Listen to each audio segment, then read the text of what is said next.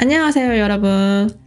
항상 히야 한국어를 들어주셔서 감사합니다.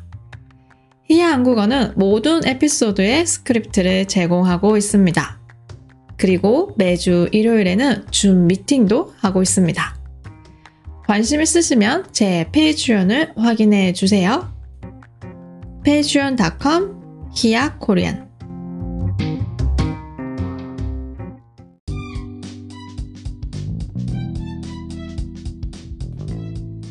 안녕하세요. 히야 한국어 히야입니다.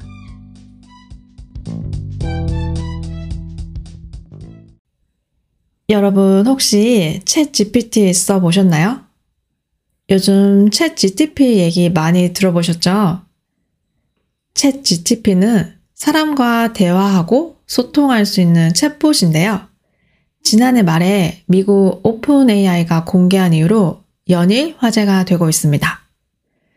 공개 5일 만에 이용자가 100만 명을 넘었다고 하는데요.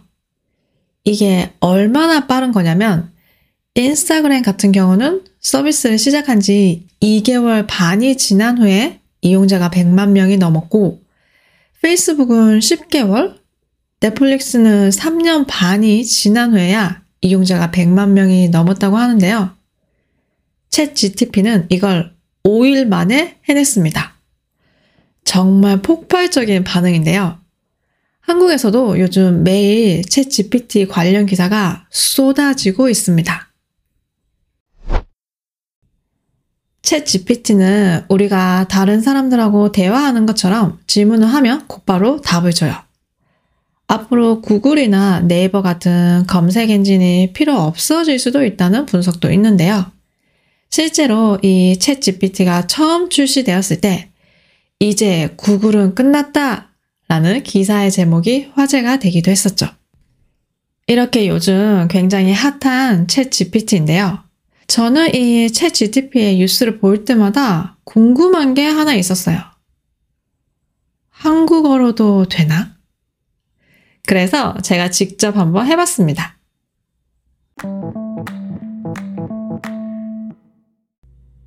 우선 챗 GTP의 기본 설정은 영어입니다. 당연히 대화를 하는 것처럼 된다고 했으니까 이렇게 한번 물어봤어요.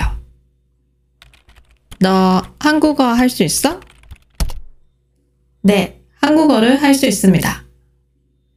음, 한국어 할 수 있대요. 반말로 물었는데 존댓말로 대답했어요. 계속 물어봤습니다. 한국어 어떻게 배웠어? 저는 OpenAI에서 개발한 AI 모델입니다. 대량의 텍스트 데이터를 학습하여 이를 통해 대화, 번역, 질의응답 등 다양한 작업을 수행할 수 있는 능력을 갖추었습니다. 저는 한국어와 다양한 언어에 대해 학습하였으며 사용자의 질문에 대한 적절한 답변을 제공할 수 있는 능력이 있습니다. 오, 단어 사용, 문장 구조, 의미 전달, 다 문제없는 답변이었어요. 좋은데요? 다음 질문은 한국 여행 가고 싶은데 여행 계획 좀 짜줄래? 챗 GPT는 어떻게 대답했을까요? 부산에 갔다가 제주도에 가세요. 이렇게 얘기했을까요? 챗 GTP는 이렇게 답변했습니다. 좋습니다. 어떤 지역을 방문하실 건가요? 음, 저는 이 답변을 봤을 때 진짜, 오, 약간 감탄했어요. 어떤 지역을 방문하실 건가요? 이렇게 물어보는 건 어떤 지역에 가고 싶냐고 좀 더 구체적으로 물어보는 거라서 진짜 좀 대화하는 느낌이었어요. 그리고 이런 것도 물어봤어요. 한국어로 짧은 소설 하나만 써줄래? 네, 좋습니다. 어떤 주제를 원하십니까? 음, 로맨스? 챗 GPT가 진짜 한국어로 로맨스 소설을 쓰기 시작했어요. 그 소설은 이렇게 시작합니다.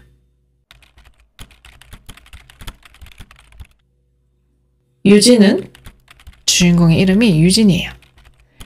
그녀의 꿈인 art school에 지원하는 것을 위해 도시로 옮겨왔다. 그녀는 그녀의 새로운 classmate 중 한 명인 정우와 만나게 되었다. 어쩌고 저쩌고 어쩌고 저쩌고. 아, 저는 이걸 보고 역시 이렇게 생각했어요. 사실 이전의 질문들에 대한 답변은 꽤 자연스럽다고 생각했는데 이거는 좀 우리가 구글 번역기나 팝팝으로 쓰면 좀 부자연스러운 부분들이 있잖아요.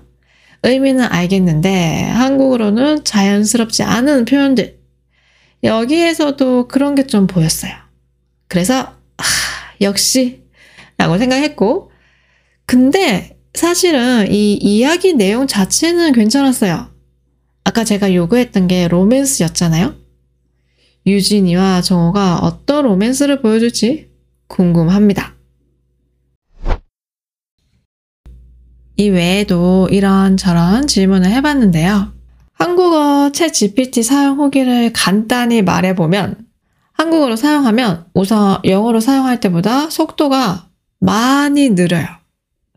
그리고 아직 어색한 단어나 자연스럽지 않은 표현들이 있어서 개선해야 할 부분은 있지만 내용 자체는 생각보다 논리적이에요. 그리고 깊이 있는 답변들도 있고요. 제가 얼마 전에 이 챗 GPT를 활용해서 어떻게 영어 공부를 할 수 있는지에 대한 유튜브 영상을 본 적이 있는데요. 아까 제가 한 것처럼 채팅하면서 새로운 단어도 배우고 읽기 연습도 할 수 있다는 그런 내용이었어요. 여러분도 혹시 이런 생각 해보셨어요? 챗 GTP로 한국어 공부하기? 제가 오늘 이렇게 써보니까 새로운 단어를 배우는 데는 분명히 도움이 될 것 같아요. 근데 만약에 여러분이 챗 GTP를 보면서 혼자 한국어를 공부한다고 하면 그건 추천하지 않을 거예요. 근데 여러분하고 같이 챗 GTP를 보면서 이건 아니다, 이건 틀렸다, 이렇게 고쳐줄 수 있는 사람이 있다면 그건 괜찮을 것 같아요.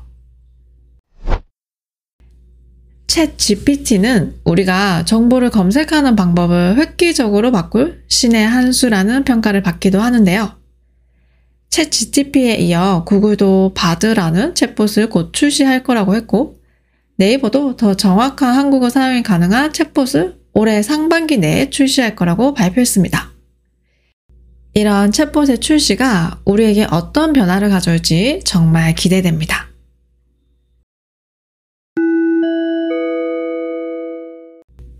오늘의 표현입니다. 1번 대답하다, 답변하다. 오늘 에피소드에서 대답했어요, 답변했어요 라는 말을 많이 했는데 혹시 이 둘의 차이를 아시나요?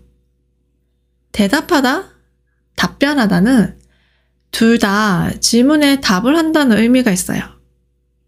제가 챗 GPT한테 한국어 할 수 있냐고 물었을 때 한국어를 할 수 있다고 대답했어요.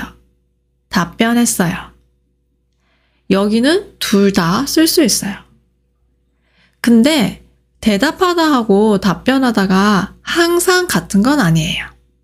답변하다는 질문에 대한 답을 한다는 의미만 있어요. 근데 대답하다는 질문에 대한 답, 그리고 상대방의 말에 반응한다는 의미도 있어요. 예를 들어서 친구가 여러분의 이름을 부르면, 어, 아니면, 왜? 이렇게 대답해요. 이때는 답변이 아니에요. 회사에서 동료가 오늘까지 이메일을 보내달라고 하면 네 이렇게 대답해요. 가끔 이런 경우도 있어요. 내가 뭔가 얘기했는데 상대방이 아무 반응이 없어요. 아무 얘기를 안 해요. 야, 대답 좀 해. 왜 말을 안 해? 여러분, 혹시 제 팟캐스트를 듣고 질문이 있으면 저한테 알려주세요. 언제든지 답변해 드리겠습니다. 2번, 역시. 역시는 여러분이 예상한 일이 그대로 일어났을 때 쓰는 표현입니다. 저희 엄마는 요리를 정말 잘하세요. 뭐든지 엄마가 해주는 게 제일 맛있어요. 지난 주말에 부모님 집에 가서 밥을 먹었는데 제가 예상했던 것처럼 이번에도 너무 맛있었어요. 역시 엄마가 해주는 밥이 제일 맛있어요. 이번에 아바타 영화를 봤는데 역시 재밌더라고요. 월드컵을 보는데 축구 선수 메시가 너무 잘하는 거예요. 역시 메시! 저는 한국어로 챗 GPT를 사용해 보기 전에 한국어는 조금 어색할 수도 있겠다 생각했는데 역시 제가 예상했던 것처럼 어색한 부분이 조금 있었어요. 여러분은 어떤 상황에서 역시 이렇게 말할 것 같으세요? 3번, 신의 한 수. 신의 한 수는 한마디로 게임 체인저입니다. 시장의 흐름을 통째로 바꿀 수 있는 결정적인 사건, 서비스, 제품 등을 의미합니다. 챗 GPT 같은 경우는 우리가 정보를 검색하는 방법을 완전히 바꿔버릴 거라는 평가를 받고 있는데요. 다시 말해서 우리가 정보를 검색하는 방법을 완전히 바꿀 수 있는 신의 한 수라는 평가를 받고 있습니다. 우리의 생활 속에서도 신의 한 수라는 표현을 자주 써요. 이때는 옳은 선택을 했을 때, 그게 성공적이었을 때 신의 한 수라고 합니다. 저희 집 근처에 피자집이 하나 있는데 거기에 불고기 피자가 있어요. 여러분, 이 불고기 피자가 진짜 맛있어요.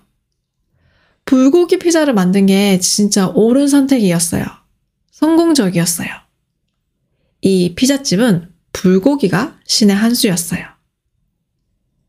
저는 예전에 은행에서 일한 적이 있는데 그때는 은행에서 일하는 게 너무 싫었어요. 그래서 은행을 그만뒀어요. 덕분에 지금 이렇게 만족스러운 삶을 살고 있습니다. 저한테는 은행을 그만둔 게 신의 한 수였어요. 여러분의 신의 한 수는 무엇인가요?